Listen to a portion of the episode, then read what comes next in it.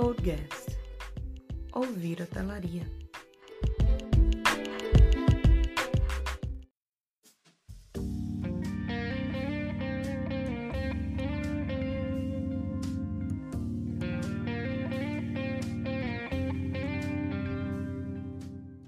Bem-vindos ao podcast, o nosso canal sobre hotelaria. Hoje daremos continuidade à discussão iniciada no terceiro episódio sobre as gerações e a hotelaria. Meu nome é Dora Maciel. E eu sou Luciano Carneiro. Hoje nós temos como tema dos baby boomers aos millennials. Como a hotelaria cuida destas gerações? Para nos ajudar com as questões sobre esse assunto, vão estar conosco hoje a professora da Universidade Federal de Pernambuco, do curso de hotelaria, Mariana Falcão, que também está hoje como estudante de psicologia. E a professora Rosilei Montenegro, é turismóloga, pós-graduanda em gerontologia, doutoranda em educação pela Universidade Nacional de Rosário, na Argentina, e tem grande experiência em turismo, hotelaria e educação. Atualmente, presta assessoria e consultoria para empresas do setor de turismo e hospitalidade, especialmente para o público idoso. Vamos começar então. Como vocês enxergam a relação destas gerações com a hotelaria? Oi, gente. Oi, Luciano. Oi, Dora. Oi, Rosilei. É, eu sou Mariana, né? Como vocês me apresentaram, sou professora do DHT da UFPE.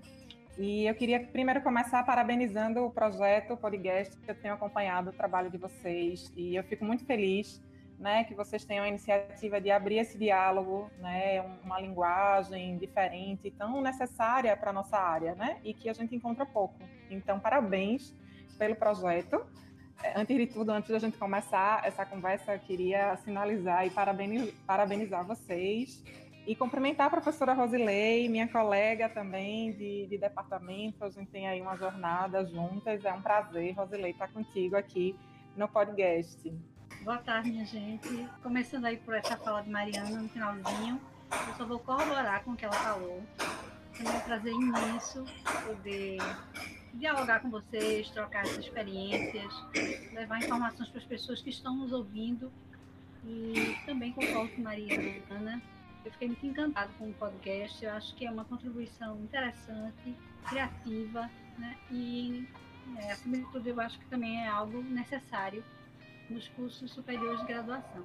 Então... Verdade, mas vocês perguntaram sobre como a gente enxerga a relação dos milênios com a hotelaria. É isso, né? Que acho que a gente é o ponto de partida da nossa conversa. E aí eu, eu faço algumas reflexões, né? Sempre sobre essa questão da geração. Muitas vezes eu tenho algumas ressalvas sobre esse discurso geracional, da forma como a gente acaba é, utilizando isso, né? principalmente em relação a estabelecer traços, é, características, que se a gente não tiver cuidado, parece que a gente está falando de coisas assim pouco flexíveis e dinâmicas, né? Mas então eu acho que é importante a gente não perder de vista que esse é um recorte, né? Ele é um recorte interessante, importante para a gente pensar comportamento, para a gente pensar como é que de alguma forma um grupo social, né, muito específico, é, responde, né, em termos principalmente de consumo. É, e aí eu acredito que essa é a relação que a gente precisa estabelecer com a hotelaria, né? Dito isso, né, marcando aqui essa, essa ideia de que a minha noção de geração ela é uma noção que precisa ter um recorte demográfico, geográfico, econômico, social, racial. É irrelevante esse tipo de recorte. Dito isso, eu fico mais à vontade para dizer que quando a gente relaciona, né, no meu, no meu olhar, os milênios e a talaria, a gente está falando de uma prática de consumo, né? Que não é estática, né? E encontra-se em movimento o tempo inteiro. Então, por um lado, eu tenho pessoas com determinados acessos, né? Acesso à tecnologia, à educação, a trabalho, né? Porque sem trabalho a gente não tem dinheiro, sem dinheiro a gente não viaja, né? E aí eu estou falando de um grupo importante para o mercado consumidor, né? Que passa a escolher de, de acordo com algumas variáveis importantes e, sem dúvida, uma delas tem se destacado muito é a experiência de consumo no século XXI, né? que é atravessada, sem dúvida, por elementos de design e, e tecnologia. Né? E aí eu acho que a gente está falando até de uma outra estética de hospitalidade. Né? Eu tive a oportunidade de escutar o podcast de vocês sobre a hotelaria e os milênios, e, e, é muito isso. Acho que vocês foram muito felizes né, no recorte das informações, das características, do quanto de pesquisa se tem feito para entender esse grupo, né, é, enquanto consumidores. E aí, enquanto consumidores da área de hospitalidade, eu acho que é, eles, de alguma forma, respondem né, muito bem a, a essa estética que tem como fundamento questões de tecnologia e, e de design, sobretudo. Eu queria aproveitar essa fala de, Mariana para dizer também o seguinte: é, eu concordo, Mari, quando você diz que não é interessante a gente focar em geração X ou Y ou Z, mas é, os milênios, de fato, é, eles se comportam dentro do, da, do século XXI é, com mais liberdade, né, inovando, sempre conectados. Isso também faz com que eles tenham um comportamento diferenciado se a gente pensar também no público, na geração, nas gerações anteriores, que a gente chama de, dos baby boomers, né? que são aquelas pessoas que nasceram lá mais ou menos no período pós-guerra, né? até 1960. Isso diverge um pouquinho, mas é mais ou menos isso. Principalmente ali na Europa, Estados Unidos, acho que Canadá e Austrália também, se eu não estou enganada. E a geração X, que também, embora haja um pouquinho de divergência aí nessa, nesse período, mas são aqueles que nasceram aí entre os anos 60 e os anos 2000. Então é interessante porque se a gente pensar, por exemplo, nos baby boomers, hoje eles são pessoas bem mais idosas, assim, acho que com 80 anos por aí, a partir dos 80 anos e tal, mas eles ainda primam por um comportamento diferenciado. Quando a gente pensa nessa relação, eles ainda carregam, pela minha experiência, pela minha vivência com esse público, eles ainda carregam um pouco para a importância que eles dão de algo que passe mais segurança. Quando a gente estuda, por exemplo, o, o turista psicocêntrico, que é aquele que gosta de tudo dentro do vidrinho, acho que o Baby Boom se encaixa bem nisso, porque ele busca viajar para lugares mais seguros também. Ele gosta, ele tem um poder aquisitivo mais alto, porque ele primou a vida toda por ele ter um emprego fixo, fazer carreira, crescer. Então, ele tem geralmente um poder aquisitivo e ele quer pagar por aquilo que ele tem condição. Ele gosta de um pouco mais de conforto. Por outro lado, se a gente pensar na geração X, ela se aproxima um pouco mais dos milênios, porque já é uma geração que, que viu a internet nascer, por exemplo, né? o celular, os computadores pessoais, então, são pessoas que têm um comportamento que estão sempre em busca de conhecimento, por exemplo. E aí, quando a gente parte para a hotelaria, a gente vê algumas coisas interessantes no comportamento deles. Então, assim, se eles vão viajar, por exemplo, é, para um destino internacional ou fora do local, eles têm hábitos também de buscar algo na internet, que seja próximo ao centro da cidade. Eles querem que tenha metrô próximo, ou transporte que facilita a vida deles, ou lugares onde eles possam caminhar para fazer compras. Né? Essa questão do consumo também é muito interessante se a gente fizer um paralelo com os milênios. Eles também consomem, eles gostam de comprar esses pacotes de turismo para visitar os destinos. Então, é, eu acho que é uma relação dessas três gerações, se a gente puder falar assim, com, com os meios de hospedagem, que são similares, porque há também o, o esse público da geração X, ele também gosta de hotéis econômicos. Atendem à necessidade de muitos deles. Hotéis antenados, hotéis conectados. Então, eu penso que existe uma relação saudável e até intergeracional mesmo. É, é verdade, Rosilei. E acho que a gente não pode perder de vista nunca né, esse debate da, das gerações, né, de comportamentos macros, né, e de como, de alguma forma, essas novas tecnologias, né, permeiam essas interações e é isso que na verdade vai mudando o comportamento da gente, né, com, com o mundo, como a gente se relaciona com as coisas que a gente consome, como a gente habita, né, o mundo. Então, e vai criando também valores que de alguma forma são são gerar, né, para quem está em determinado momento vivenciando determinados contextos. É, acho que a gente não pode perder de vista isso de jeito nenhum E acrescentaria também que é importante a gente ter um equilíbrio entre algo também relacionado à experiência de viagem, né? Quando a gente está falando de viajantes e essa relação né, de uma geração com a hotelaria especificamente, é, ela também é atravessada né, por uma experiência de viagem, por um tipo de, de viajante. Então, a gente ainda também tem hábitos é, mesmo sendo da geração né, dos milênios, e aí eu queria deixar claro, viu, que se os milênios é de 1980 a 2000, eu tô nos milênios ainda, viu, gente? eu não sou X, não, eu sou Y. Mas é importante a gente, a gente é, não perder de vista que também a gente é atravessado por uma experiência de viagem aqui. Eu estou falando especificamente aqui no Brasil, no Nordeste do Brasil, né? Que, que faz com que também essas expectativas em termos de consumo, de meios de hospedagem, elas também sejam atravessadas por outras variáveis, né? Mas é óbvio que é, o debate da, da geração ela é importantíssima e a gente vê várias práticas né, sendo incorporadas no, nos meios de hospedagem para chamar atenção, para atrair, né, e de alguma forma se ajustar a esse novo grupo, né, é, esse novo grupo social, né, de alguma forma a gente pode chamar assim. Exatamente. E aí eu acho que uma questão que fica é como essa geração, a geração do hóspede, né, vai interferir na experiência dele dentro dos meios de hospedagem. O que ele vai vivenciar ali, como é que vai diferenciar de geração para geração. Eu não sei, Mari, se vai concordar comigo ou não, mas assim, essa relação do hóspede maduro ou milênios, né, ou da geração Y, digamos assim, com os meios de hospedagem, eu penso que hoje, mesmo os baby boomers, antes de viajar, eles têm acesso a informações e muitos deles já vão conscientes para aquele destino, para aquele meio de hospedagem. É, no, no Instagram tem um, uma página que chama Vovôs TikTokers. Não sei se vocês conhecem. Eles são muito divertidos.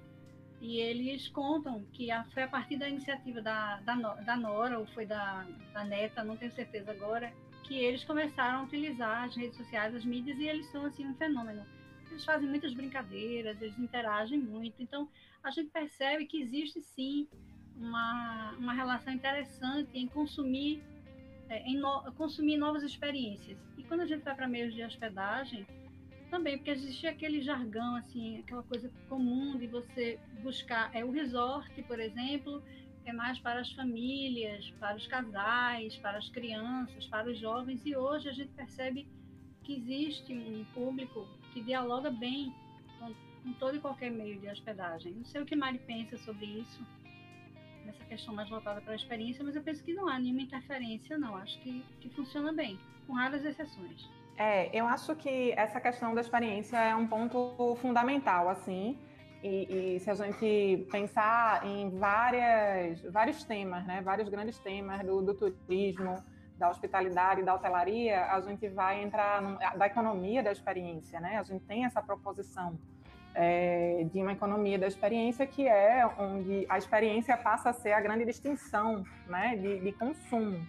Então, bater nessa tecla o tempo inteiro, eu acho que é, as gerações a gente precisa entender, identificar traços, né, identificar características, disposições, é, mas também para pensar essa experiência, né? Então eu gosto muito de, eu sempre falo muito isso, né, de que tudo é uma questão de expectativa e entrega, né? Então, se a gente consegue entender bem que expectativa a gente está gerando, a gente consegue entregar algo equilibrado, né, em termos de expectativas.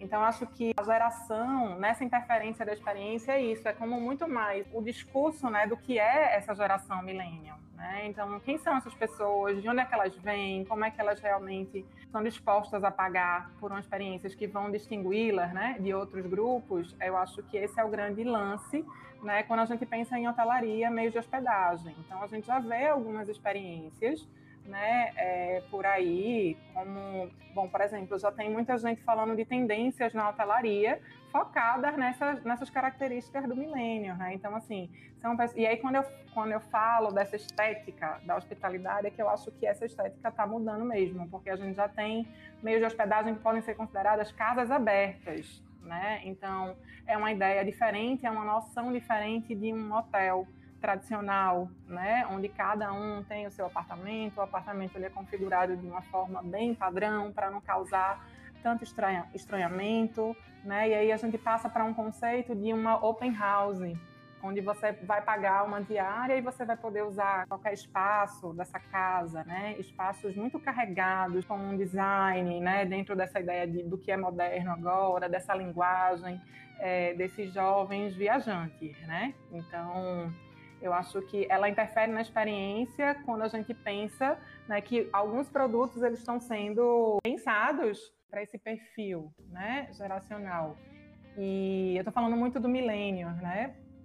Porque são as tendências que eu tenho acompanhado mais, né? Então, sempre que eu vejo alguma matéria, algum relato sobre um novo meio de hospedagem que tem uma proposta é, tida como inovadora, criativa, é, moderna, sempre tem algum apelo, né, chamando atenção para que isso foi pensado, esse produto de alguma forma ele foi pensado para essa geração, para os milênios, né? Então por isso que eu, minha fala está muito atravessada assim pelo por, por essa geração especificamente. Então eu acho que é isso, é pensar a experiência a partir de que expectativa é essa que de alguma forma esse discurso das gerações ele também alimenta, né? Então eu vejo, por exemplo, uma marca como a Ibis, né, que foi uma marca que carregou muito valor de ser padrão, de ser automatizada, de ter eficiência a partir da padronização do, dos processos, hoje ter uma, uma mesa de sinuca no seu lobby. Né? Então você está ali fazendo check-in e tem uma mesa de sinuca. Se tiver por ali der bobeira, vem um colaborador e vai jogar sinuca com você. Né? Então o que é isso? É, o que, é isso? De uma hora para outra, uma marca que tinha uma proposta totalmente distinta, né, é, impessoal, padronizada, passa a ter uma mesa de sinuca, um lounge bar mais, mais atrativos em termos de, de estética, né? Então, isso é sim de alguma forma, esses elementos, né, esse discurso da, da geração, e eu estou falando especificamente do milênio, né, interferindo nessas práticas, né, interferindo no pensar é, desses empreendimentos sobre experiência. Então, eu vejo um pouco por aí. Eu queria só. Eu me lembrei de uma coisa quando a Mariana falou da economia a, da experiência. Também a gente estuda é, em Geronto a economia da longevidade. Né? E uma discussão que se tem muito também é com relação ao poder econômico que essa geração tem e que muitas vezes a gente ainda não despertou o mercado ainda não despertou. A exemplo do que Mariana colocou, que muitos meios de hospedagem têm, têm reinventado, têm buscado esse público mais jovem, é, mais antenado, né? Esse público que gosta mais de inovação, que curte tecnologia, que vive, né? Em função muitas vezes da tecnologia, também existe é, um público latente que quer consumir, né? aberto também a novas possibilidades, principalmente o baby boomer, essa semana eu tive a oportunidade de assistir um vídeo curtinho de um escritor da área da moda, mas estava falando em design. O nome dele é Jorge Greenberg e ele fez um vídeo mostrando é, dentro das tendências de moda esses baby boomers voltando agora para o mercado como modelos. Passou até algo semelhante também essa semana na, na Rede Globo, no, no Globo Repórter. Eu lembro que tinha a experiência de um ex-modelo que agora aos 54 anos, se não estou enganada, também voltou à carreira é, de modelo, né? resgatou. E Jorge, ele mostra é, senhoras e, e, homens também maduros é, desfilando, usando roupas super modernas, super coloridas, super antenadas, com visual assim, super atual, é, não só é, se utilizando disso. Maravilha, pessoal. É, o bate-papo tá, tá massa. É, vou pegar um gancho aí, essas referências dos milênios, e vou aproveitar para fazer um questionamento aqui. Qual seria a maior mudança que vocês visualizam no setor devido à, à presença da geração milênios? O que é que fica mais visível? O que é que chamando mais atenção no setor de hotelaria? Então, né, essa questão das, das mudanças que a gente visualiza no setor. Eu vou bater nessa tecla, que é o que eu tenho estudado, e, e está ficando cada vez mais claro, assim, né? Eu consigo enxergar isso muito bem quando eu faço as minhas visitas técnicas, quando eu vou pesquisar né, os, no, os outros meios de hospedagem, que não só hotelaria mais tradicional.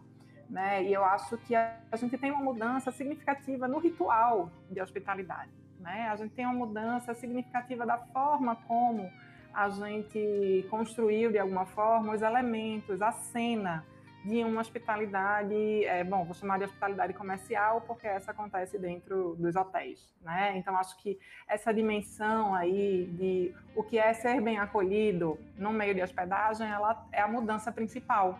E aí eu vou tentar é, materializar melhor isso na minha fala, né? Então, você imagina que a gente pode pensar que para é, uma pessoa da geração dos boomers, por exemplo, vou falar da minha avó, né? Minha avó viajou o mundo inteiro, o mundo inteiro. Então, ela é uma viajante típica, né? Ali da metade do, do século XX, né? Ela trabalha, ela viajou muito ali, muito concentrada na década de 80, 90, foi onde ela concentrou o maior número de viagens dela. Então, é, vovó, ela tem uma, uma noção ou uma expectativa do que é esse rito no hotel, que é muito diferente né, da, dessa cena que a gente espera atualmente. Então, para ela, é importante ser recebida por uma pessoa como um capitão porteiro, né, com uniforme de capitão, botões dourados, uma pessoa que carregue a bagagem dela, que ela pare para ser saudada num, ba num balcão de recepção, que ela pare para preencher a ficha, é, a FNRH, isso são elementos desse ritual de uma hospitalidade, né, que é construída historicamente, né, ela não é aleatória, existem vários elementos históricos aí que conduzem esse rito, né, mas que para ela faz todo sentido. Ela chegar num hotel super econômico, onde as pessoas, onde não vai ter ninguém para carregar bagagem, onde ela não vai ser saudada devidamente, né, da forma como ela acha, ela vai achar isso muito estranho, né? Ao mesmo tempo, a gente tem uma outra, um outro grupo aí de viajantes que tem uma outra interação com a tecnologia, que tem outra, outras expectativas em termos desse rito. Então, se eu puder fazer, preencher a FNRH por um aplicativo do hotel, isso vai fazer muito mais sentido para mim do que parar no balcão para né, assinar isso, escrever à mão esse bilhete. Né? Então, se eu tenho um hotel que ele é instagramável, né, um, um, espaço do meio de hospedagem que ele é projetado em termos de cores, de luz natural, de, de estética desse ambiente para eu tirar as melhores fotos, né? As fotos que eu tirar ali do meu celular, elas serão diferenciadas porque aquele espaço ele foi projetado. É óbvio que eu estou falando uma outra linguagem. Então, eu acho que em termos de mudança, eu, eu, eu falo muito dessa. A estética desse ritual mudou né? E ela muda sendo atravessada, sim, por questões de interação com a tecnologia, né? Isso é importante, e por padrões de design. Então, são, é um design diferente, é um design que a gente sempre está rematando ao moderno, né? Então, não é uma poltrona com botões dourados, né? É uma cadeira pé palito, né? Então, assim, é uma outra é uma outra estética, né? Acho que um outro ponto importante também que também está é, linkado, né, ligado a essa ideia da tecnologia, a internet das coisas.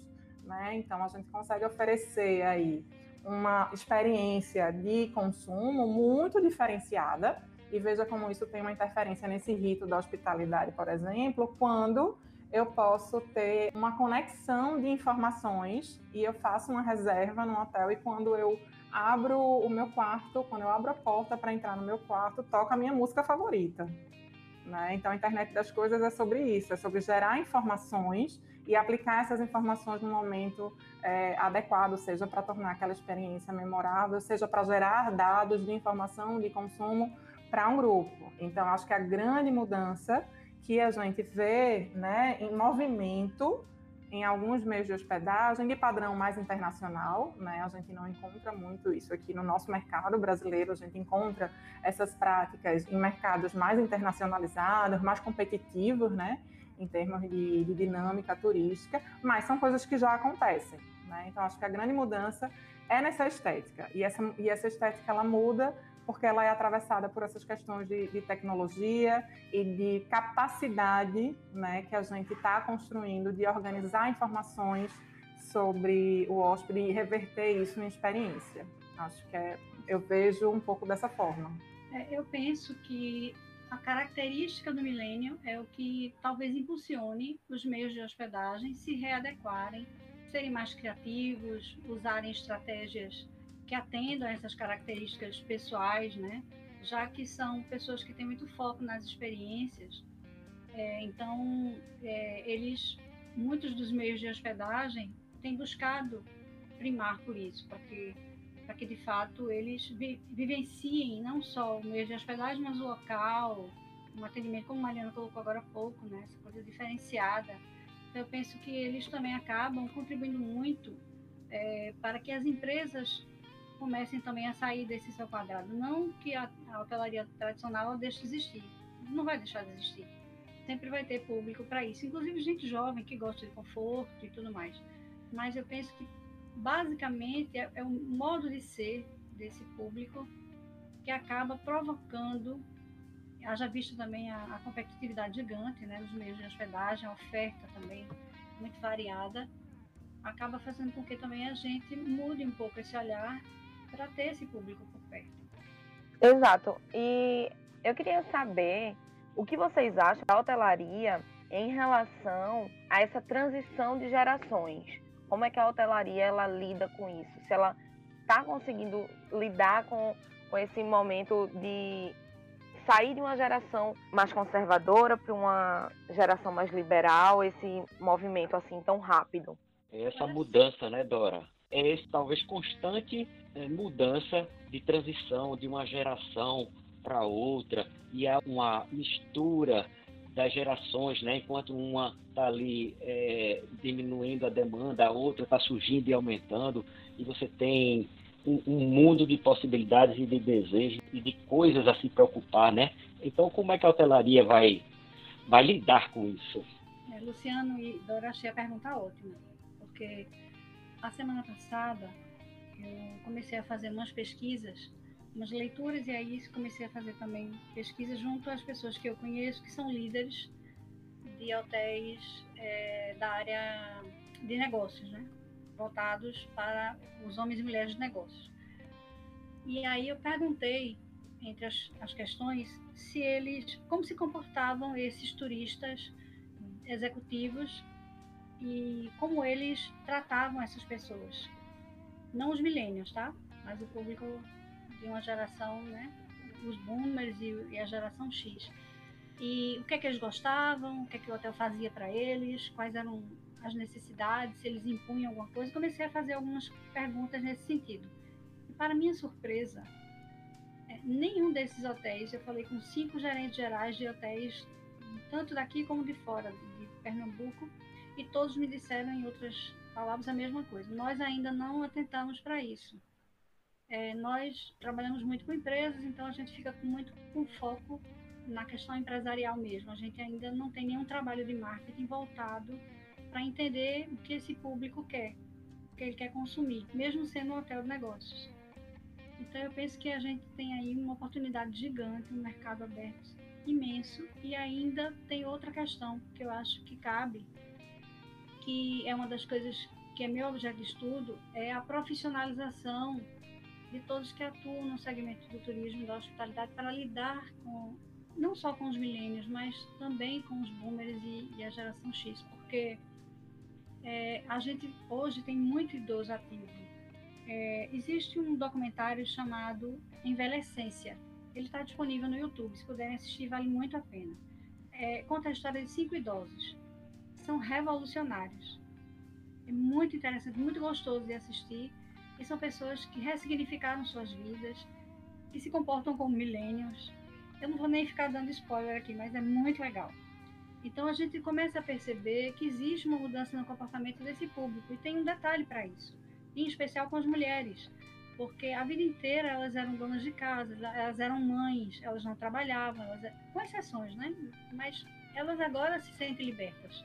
Estão viúvas, os filhos estão crescidos, ou estão aposentados e aposentadas. Então, agora eles querem viver aquilo que eles não conseguiram viver antes. Então, existe uma grande revolução e existe um mercado gigante aberto para isso. Já anotei aqui o, o nome do, do documentário, né? Muito curioso. Essas práticas, né, que a gente vai enxergando de como as pessoas vão lidando, né, com o seu tempo ocioso, né? Ocioso não, mas o seu tempo de descanso, digamos assim, né? Isso é muito legal. Bom, eu acho que tem uma questão, Luciano, que antecede a questão das gerações, né? Eu acho que por mais rápido que esse tempo, porque até acho que Rosilei pode me corrigir se eu estiver errada, mas até o tempo que a gente considerava antes um grupo, né, nasceu de tanto a tanto, acho que eram 30 anos, e agora a gente começa a considerar um, um período mais curto, porque essas mudanças, as mudanças, os acontecimentos né, que transformam realmente, que têm a capacidade de transformar comportamento e criar visões de mundo mais amplas, elas são mais rápidas, né?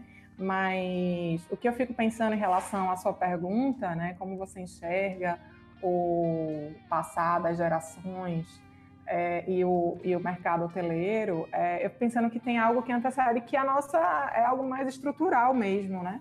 Então, como é que de alguma forma a gente se estrutura enquanto mercado hoteleiro? Né? Então, Rosilei trouxe aí um dado muito interessante, a gente não pode é, deixar de enxergar que o nosso mercado ele ainda é muito conservador, tradicional, no sentido da gente ter ou negócios ou lazer. Né? E esse lazer muito focado num público de operadoras, de agências de viagem, que é aquele público família. Né? Então, a gente ainda tem pouca diversidade em termos de, de grupos de viajantes no, no Brasil, né? e que viajam pelo Brasil.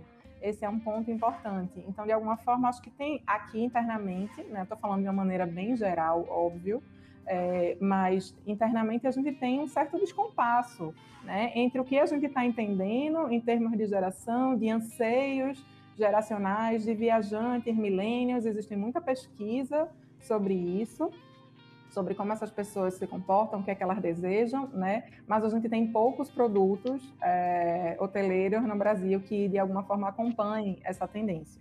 É, isso tem a ver, obviamente, com a estrutura que a gente tem em termos de parque hoteleiro. Se a gente amplia essa visão em termos internacionais, e eu vou falar de Europa Ocidental, Estados Unidos, né, é, Canadá, a gente já tem um, um, um compasso, digamos assim, um alinhamento maior né, entre esses anseios, essas demandas geracionais, e, é, e aí eu estou falando especificamente do milênio, né, e algumas práticas que a gente já citou aqui. E aí eu acho que um ponto importante é quem consegue investir né, no acompanhamento dessas tendências. Então a gente tem marcas como a Marriott, como a Accor, como a Hyatt, que tem laboratórios de pesquisa e desenvolvimento para acompanhar tendências, para lançar produtos, para pensar marcas, por exemplo, como, como Ibis, né? o que é que pode, dentro desse produto, ser inovado para chamar a atenção desse público, dessas tendências, né? Então, quem é que pode, quem é que tem capacidade, potencial de investimento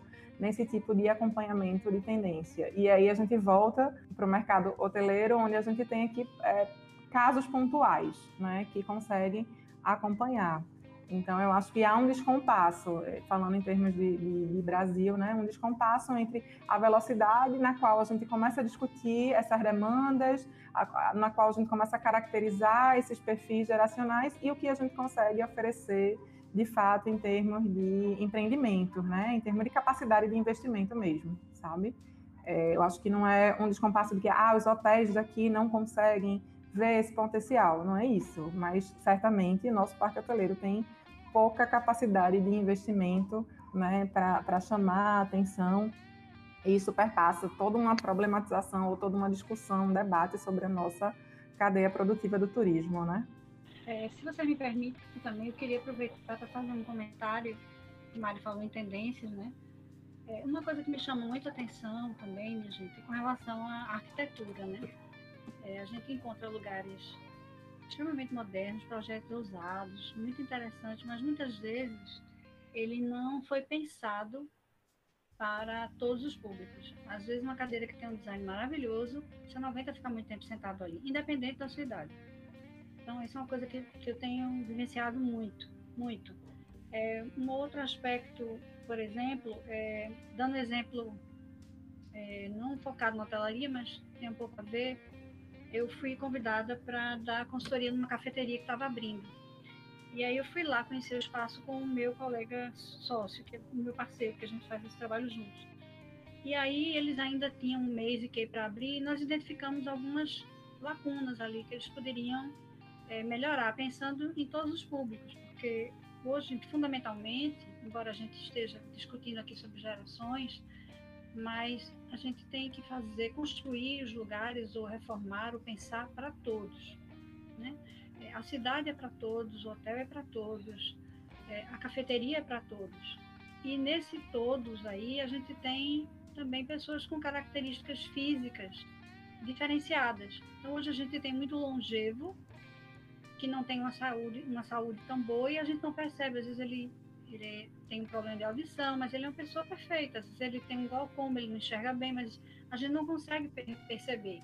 Às vezes ele tem diabetes alto. Então, alguns desses detalhes eu acho que a gente ainda não parou para observar. É, a gente pensa no comportamento, é interessante, mas a gente também precisa voltar um pouco, na minha opinião, é, para isso, para que os lugares atendam todo mundo e que todo mundo fique bem. Tanto que é, nessa cafeteria a gente identificou muitas lacunas que precisariam de um ajuste antes de ser aberto. E houve uma resistência muito grande do dono. Inclusive, ele é um milênio. Né? Então, é interessante porque a gente tem aí várias oportunidades nesse, nesse meio de tendências e trocas de experiências e gerações diferentes e pensar, né? É, de empreendedores e tudo mais. Galera, é muita informação importante, é muito conhecimento bacana sendo compartilhado aqui. Então, vamos agora falar de mídias sociais. Não tem como não falar, né? E aí, a pergunta é: as mídias sociais, elas têm força para persuadir essas gerações a ponto de ser o melhor caminho para atraí-las?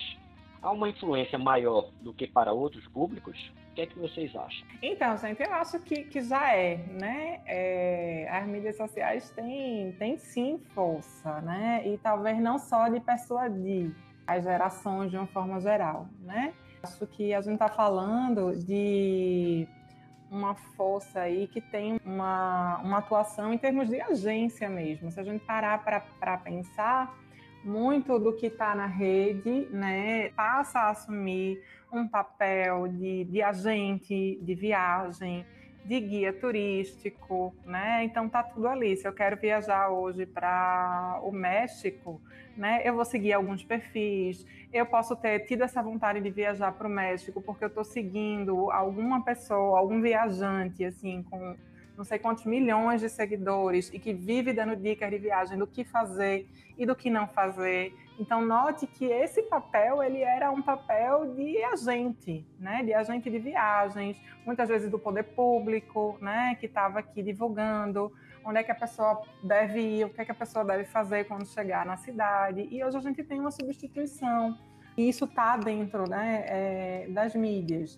E aí a gente junta isso a um comportamento né, é, da geração dos milênios, principalmente, e, de, e que não é, que não está restrito só a esse grupo, é importante falar, né?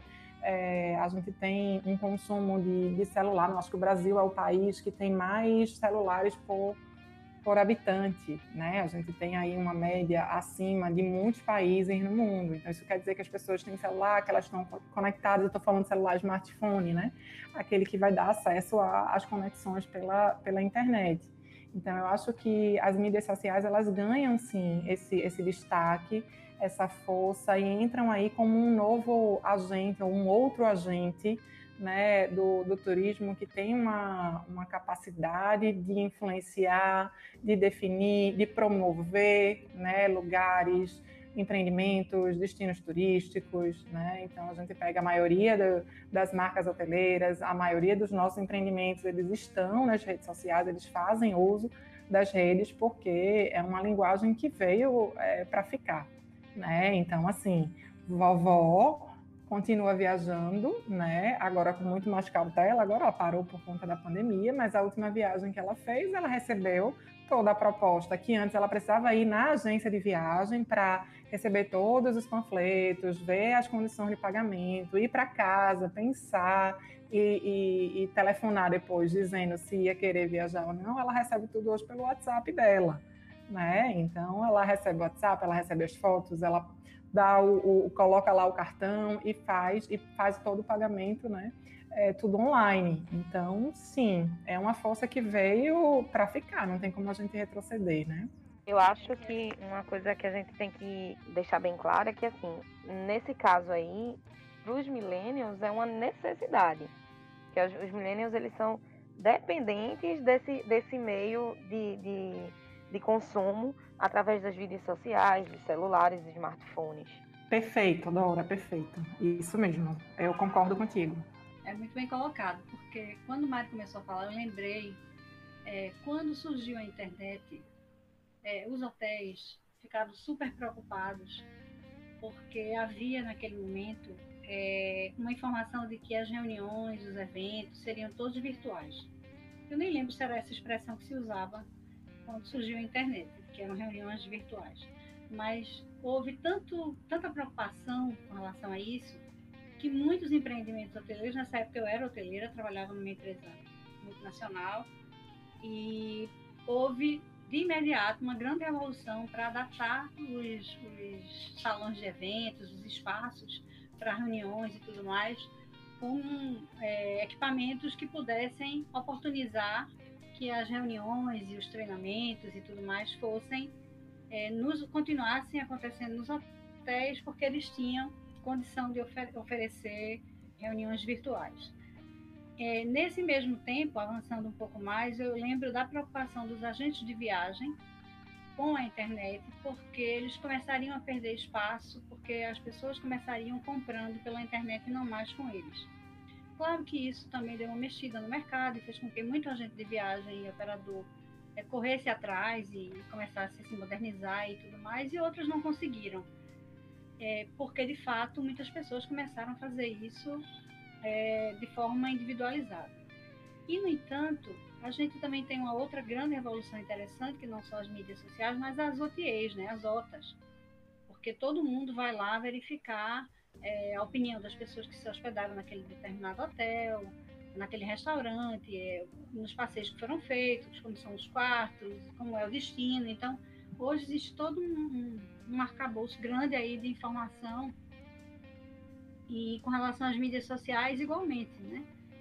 E eu acho que isso também me remete a uma experiência dos meus sobrinhos recém-formados que queriam viajar para a Europa e com um ano de antecedência começaram a seguir perfis de influencers, né? Que eles viajam o mundo inteiro e começam a mostrar aqueles destinos, o que tem, o que fazer, como viajar. E eles ficaram cerca de um ano e que seguindo esses perfis, verificando esses lugares, compraram sua viagem sozinhos, né? Direto no, nos empreendimentos que eles queriam visitar e se hospedar e voltaram assim muito felizes. Então, eu acho que complementa um pouco essa coisa de é o que Dora acabou de falar, que é uma necessidade dos milênios, mas também é, houve um período em que as pessoas precisaram se adaptar. Eu penso que, que sim, existe uma influência interessante aí. É, no episódio anterior, a gente discutiu sobre o pensamento que a geração Y, né, essa geração dos millennials, tende a ser mais socialmente liberal. O que vocês acham que é por conta dessa, dessa questão da, de ser mais liberal que essa geração é mais aberta às novas formas de hospedagem, como Airbnb, hostels, couchsurfing, do que outras gerações? Então, Dora, não sei, não sei o que a gente está chamando aí de socialmente liberais. Acho, eu escutei o podcast de vocês e acho que foi num tom de é, mais desconstruídos, né, menos conservadores. É, Isso, com menos tabus. Com menos tabus. Com menos tabus. Eu não sei se é, essa afirmação ela me inquieta, sabe? Principalmente nesse momento que a gente está vivendo. Eu não sei se os milênios eles podem ser considerados assim é, socialmente liberais, né? Como a gente está chamando, é, e, e principalmente em considerar contexto. Então acho que esse é um ponto importante que quando, quando eu escuto assim, eu fico me inquieta. Mas em relação a estar aberto às novas formas de hospedagem, eu não sei se é por isso, né? Se é por essa relação com a característica que, que vocês estão trazendo. É, não sei se é por isso, mas eu enxergo assim é, a questão da experiência, né? Eu acho que a experiência ela passa a ser a grande distinção ela passa a ser um elemento de status, né? Então, se a gente parar para pensar, antes, bem ali no final do século XIX, início do século XX, quem é que viajava? Um grupo muito seleto. E viajar, só o ato de viajar, a prática da viagem já garantia o status, né? Porque isso distinguia um grupo muito pequeno de pessoas que podiam viajar, é, conhecer lugares no mundo. Isso era uma realidade muito distante para a maioria né, das pessoas. Então, isso garantia uma distinção né? E o turismo ele é criado como uma atividade econômica a partir desse elemento principal, que é a distinção. E a gente entra no momento, final do século XX, início do século XXI, a gente começa a falar muito sobre a experiência, né? Então a experiência ela passa, principalmente no turismo, né? Estou trazendo essas narrativas do, do, turismo, ela passa a ser um elemento de diferenciação da viagem. Então eu vou me eu vou me diferenciar de um grupo porque não porque eu fui para Nova York ou porque eu fui a Paris. Porque, de uma forma geral, com o turismo de massa, a gente entende que é, grande parte da, da, classe média né, consegue fazer isso. Isso já não me, me distingue tanto. Mas ter ido a Paris e ter tido uma experiência num, numa open house chamada Jojoy, né, que tinha é, um lugar para tirar fotos incríveis que você não vai conseguir, ou que, sei lá, qualquer outra coisa, ou porque lá eu conheci uma pessoa do outro lado do mundo e a gente ali teve uma experiência é, interessante, isso passa a ser né, um elemento de, de distinção na, né, no, na prática do viajar. Né? E aí eu acho que esses novos, essas formas de hospedagem, como o Airbnb, como o hostel, né? como o Couchsurfing, eles, eles meio que reforçam isso, né? reforçam essa prática, essa busca por experiência. E aí, ao mesmo tempo, a gente tem uma geração né, que está alcançando, que na verdade hoje está no platô ali do seu, do seu auge em termos de ciclo de vida. São os milênios hoje que estão no auge da produtividade, né? esse, alguns grupos dos milênios estão no auge da produtividade e, e, viajam mais, né? Tem mais oportunidades aí de, de viajar e, e escolher, né? O, as suas experiências, né? E aí eu acho que tem essa, essa questão está mais atrelada a um elemento de distinção que a gente tem hoje, né? Que é contemporâneo em termos de debate do, do turismo, mais do que a ser socialmente aberto. Agora, com certeza, com certeza eles têm um desapego aí a, eu acho, né? Uma, eu consigo observar um desapego em termos da, dos protocolos, né? Dos protocolos mais conservadores em termos de hospedagem, né? Em termos de hospitalidade. Então, acho que em termos de hospitalidade, sim, eles são socialmente liberais, tá? Em termos de outros temas, eu não sei, tenho as minhas dúvidas, tenho as minhas questões. Mas em termos de protocolos de hospitalidade, sim, e acho que é isso que faz eles buscarem outras experiências, porque de alguma forma isso vai distinguir esse grupo, né? É, não só esse grupo, pessoas que buscam esse tipo de experiência, mas esse, esse grupo acaba sendo mais hegemônico porque ele está ali numa numa fase né, de, de produtividade maior, digamos assim. É, Mari, é, uma, vez, uma vez que esse público ele, ele viaja mais, ele consome mais, ele tem mais acesso a experiências, isso é fato. Mas também não, não sei se eles seriam mais liberais, assim, também eu, eu concordo contigo. Eu não, não tenho certeza se eles, em função disso, em função desse estilo de vida, né, eles seriam mais liberais socialmente falando. É que eu acho um ponto legal, assim, sempre eu reflito muito sobre isso quando a gente fala de, de geração, né? é, a gente ter, às vezes, o cuidado de uma coisa não excluir. Porque parece quando assim, ah, eles são mais alguma coisa do que os outros, a gente cria um valor entre gerações, né? E eu acho que isso não é aleatório, eu acho que tem toda uma questão aí de um uso, né, dessa fala, de essa geração é mais isso, aquela é menos assim, essa é mais assado, a outra é assim. Então eu sempre gosto de pensar que a gente está falando, quando a gente fala isso, a gente está falando de um grupo muito específico, né? Então é, eu eu às vezes fico inquieta com algumas questões da, da, das gerações e aí eu acho que a Rosilei ela está mais aprofundando, né, é, esses temas, acho que ela deve sentir isso também, não sei, mas eu fico pensando muito assim, né, então, enfim.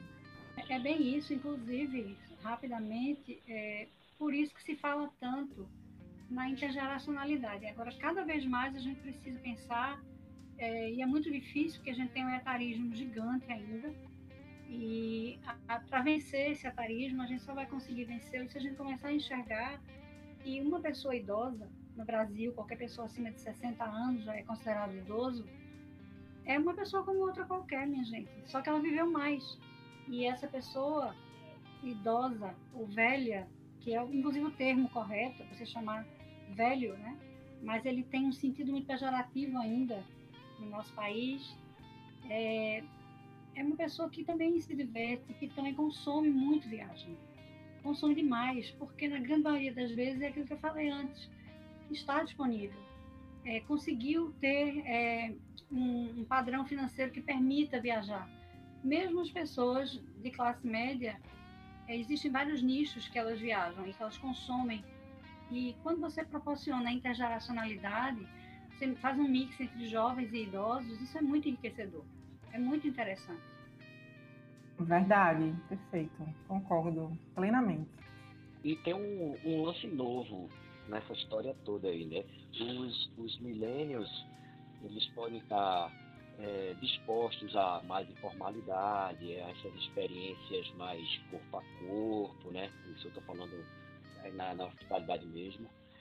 Mas tem a, a novidade aí da, dos protocolos agora de segurança, né, de higiene, esse, essa questão sanitária com, com pandemia que pode fazer se repensar, né, certas escolhas, né, porque de repente podem, eu já ouvi pessoas procurando agora que é, ficava com essa coisa meio mochileira ali, coisa e tal, e que agora estão pensando em recorrer às grandes cadeias hoteleiras em função da confiabilidade e credibilidade desses protocolos.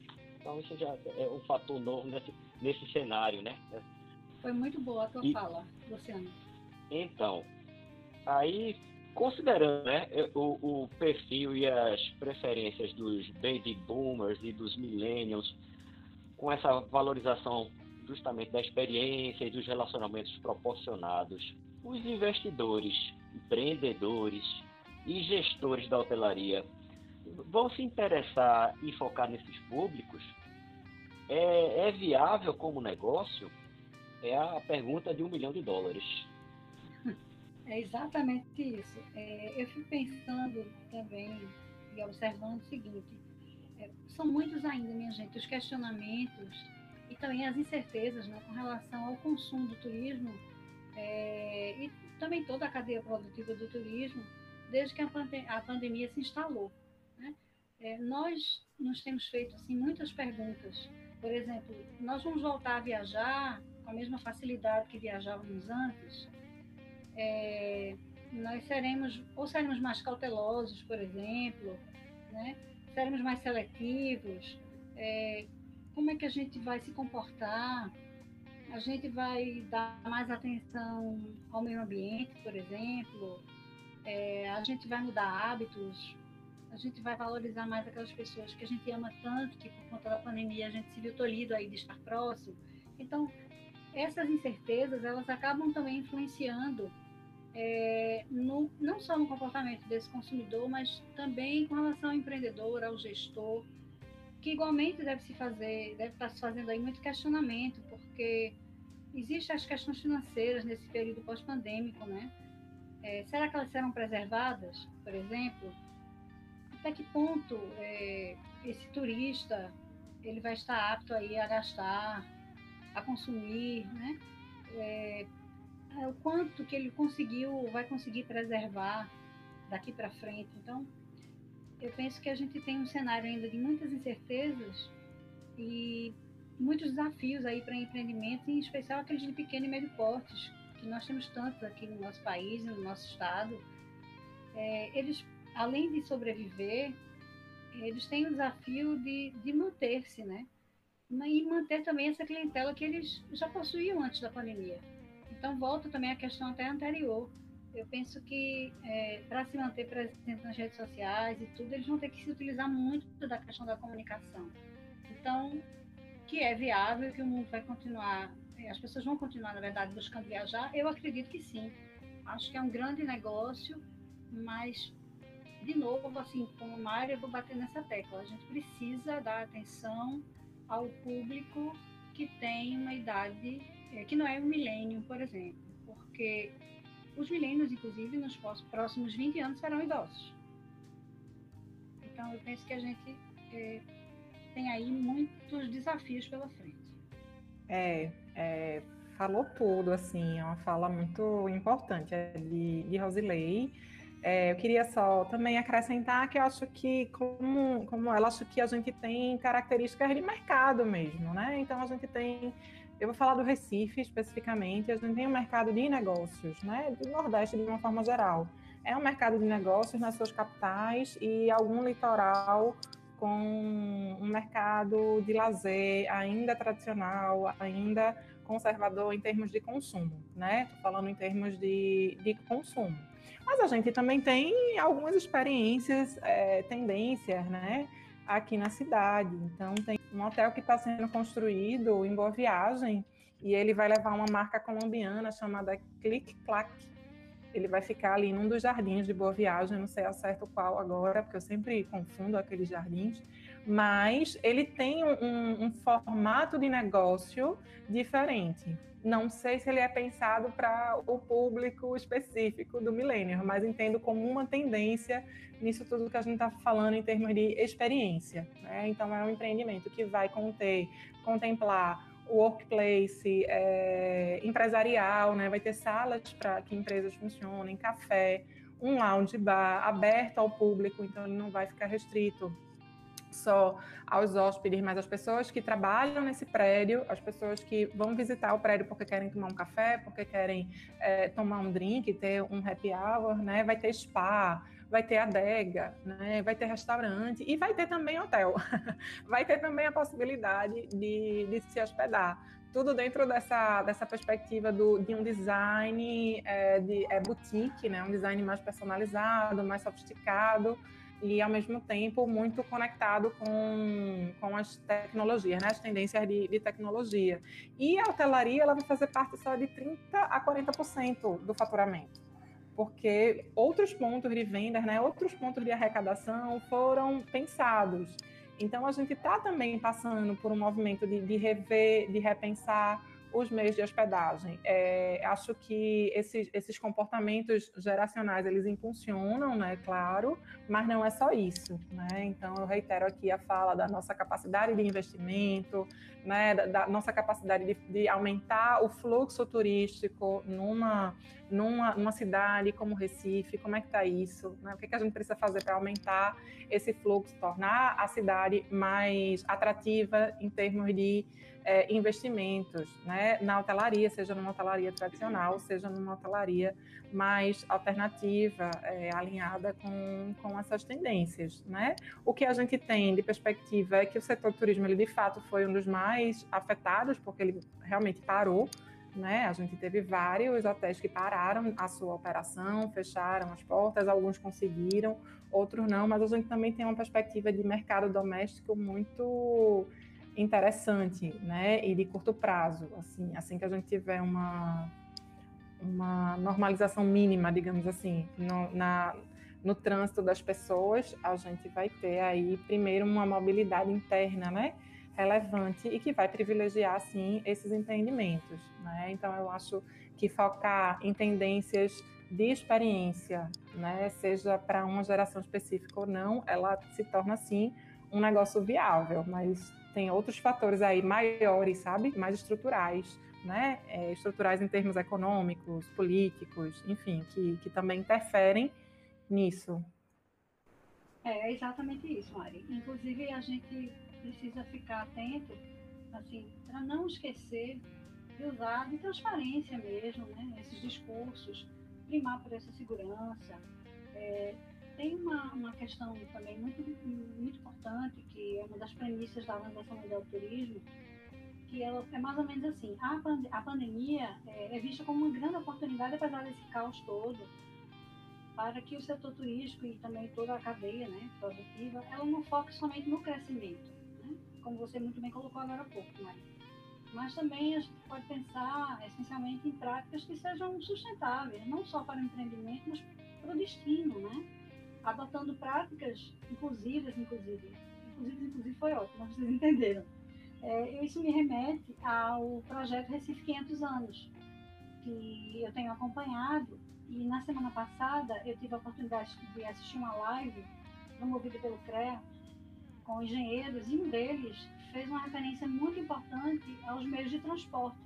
Ele citou vários exemplos de transportes no mundo inteiro e ele focando no Recife, esse Recife que a gente espera, né? É, que a gente quer ter, que a gente deseja ter enquanto cidade, precisa também primar por uma cidade para todos, práticas inclusivas, né? É, e quando eu falo práticas para todos, é, vai do meio de hospedagem a tudo, aos bens de alimentação, ao destino, a pensar novos negócios, é, cuidar das pessoas, das equipes, preparar as pessoas para receber, inclusive dentro dessa, dessa premissa da experiência. Penso que a gente tem aí muitas oportunidades. É, pegando esse gancho de saber se estão preparados como negócios, eu queria saber se vocês acham que a hotelaria no Brasil ela está preparada para receber ambas as gerações.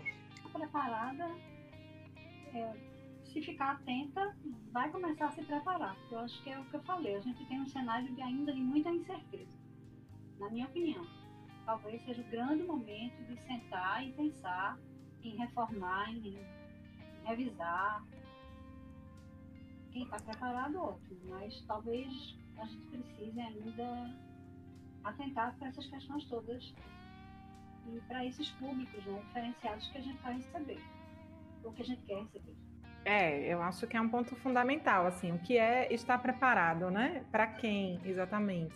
Então, a gente pensar, é, ah, para os millennials, dentro dessas tendências mais internacionalizadas que a gente trouxe aqui, Provavelmente não, porque talvez a gente esteja falando aqui no Brasil de um outro grupo de milênios, né? A gente esteja falando de, de jovens aí no seu auge é produtivo, mas que são muito sensíveis a preço, né? Que são muito sensíveis a uma experiência mais econômica de viagem, porque talvez o nosso milênio não é o milênio norte-americano, não é o, o milênio da, da Europa, né? É um milênio que tem uma, veja, que tem uma bagagem de viagem é, uma experiência, né? Quando eu falando de bagagem de viagem, estou falando de uma experiência como viajante, né? Que faz com que ele tenha outras escolhas. Então, eu acho que a gente tem aí duas, duas coisas, sabe? Duas dimensões para pensar. Uma é quem é esse nosso milênio, o que é que ele está querendo realmente enquanto experiência de viagem, né? E a outra é o nosso mercado. Então, o que é que o nosso mercado precisa para melhorar a sua capacidade de investimento e de andar alinhado né, com esse discurso dos, das gerações, seja ela qual for. Então, acho que tem um, um, campo aí que a gente precisa explorar. É o mercado brasileiro, ele, qualquer mercado turístico de e de hotelaria, ele precisa ser atrativo para chamar a atenção de investidores, de empresários. Né? E aí, o que é que faz um lugar ser mais atrativo do que o outro? Fluxo de viajante. E nesse sentido, como é que a gente está enquanto Brasil? Em termos de fluxo de viajantes. A gente tem áreas concentradíssimas, né? Rio de Janeiro e São Paulo, que recebem maior parte do nosso fluxo e o resto fica ali dividido. Então, acho que essas questões precisam ser pensadas, sabe, Dora, antes da gente ficar, talvez, é, criando aí um, um, juízo, assim, de, de meio de dizer, ah, o Brasil está preparado ou o Brasil não está preparado, né? Eu acho que é primeiro analisar o que é que é esse Brasil, assim, em termos de, de mercado, né? como é que ele se comporta. E depois, o que é que é esse Brasil em termos de geração, né? em termos de gerações, como é que essas gerações se comportam. Então, os nossos baby boomers, a nossa geração X, o que é que eles estão fazendo, qual é o poder de compra dele, o que é que é, que é, que é a experiência de viagem para eles. Né? Então, eu acho que pesquisas nesse sentido, elas são importantes né? Para a gente entender que, que gerações são essas em termos de em termos contextuais, sabe? Entendo, muito interessante. Luciano, tu tem alguma coisa a acrescentar? Bem, eu não sei nem o que, é que eu posso acrescentar depois de tanta, tanta coisa boa que a gente escutou aqui, né? Já esgotaram-se as possibilidades de informação. Bem, mas a gente pode dizer que facilmente percebemos como ambas as, as gerações elas são importantes e significativas para a hotelaria e o turismo. E isso ficou muito claro durante toda a conversa. E agora, senhoras e senhores, no caso dos baby boomers e galera, no caso dos milênios, nós, nós queremos agradecer muito, mas muito mesmo, a participação de Rosilei e de Mariana. Tá? É, foi fantástico. Meninas, show de bola, show de bola, show de bola a conversa. Vocês estão de parabéns. É, eu queria saber se vocês duas têm alguma coisa a acrescentar para a gente finalizar o episódio. Dora, só agradecer a, o convite, dizer que foi um prazer estar com vocês é, rever Rosilei, mesmo que por vídeo, né? E parabenizar vocês o projeto, essa, essa jornada aí de buscar mais informação e num formato, né, numa linguagem diferente e mais acessível. Parabéns e obrigada. Eu também. Eu quero reiterar o que eu falei no início, né? Do quanto eu sou fã do podcast, da, da ideia. Parabenizar meus colegas do projeto integrador, Dora e Luciano, dois queridíssimos, obrigada pelo convite. Muito bom poder participar desse bate-papo com vocês. Mariana também, super querida, muito bom te ouvir, te ver um pouco também, apesar da distância, é verdade. Muita saudade de fazer um trabalho juntos e tudo. E feliz pela oportunidade da gente discutir um pouco sobre a, a pessoa idosa, tão esquecida e ainda sofrendo tanto idadismo, etarismo, enfim, o ageísmo, que são todos sinônimos, mas que isso é fato. E a gente precisa começar a entender que essas pessoas, elas são pessoas como outras e que elas consomem muito o mercado é, hoteleiro e turístico de uma maneira geral. Então, obrigada. Foi muito bom estar aqui com vocês. É, agradeço mais uma vez as duas, faço das palavras do Luciano as minhas. Eu acho que o podcast é justamente isso, né? É trazer a informação para a gente discutir, para a gente aprender. A gente está dentro da universidade para poder criar conteúdo e criar esse senso crítico de cada vez mais a gente questionar e se perguntar e buscar informação. Deixo para vocês o convite para escutar o nosso próximo episódio, que vai ser o Souvenir de Voyage a gente vai trazer um entrevistado para falar sobre a intenção de compra, sobre as motivações e o significado que tem a, o, o souvenir né, de viagem. Nos sigam e comentem lá no Instagram do podcast, arroba pod.guest, tá? E muito obrigada a todos por terem nos ouvido hoje. Um grande alalaô para todos.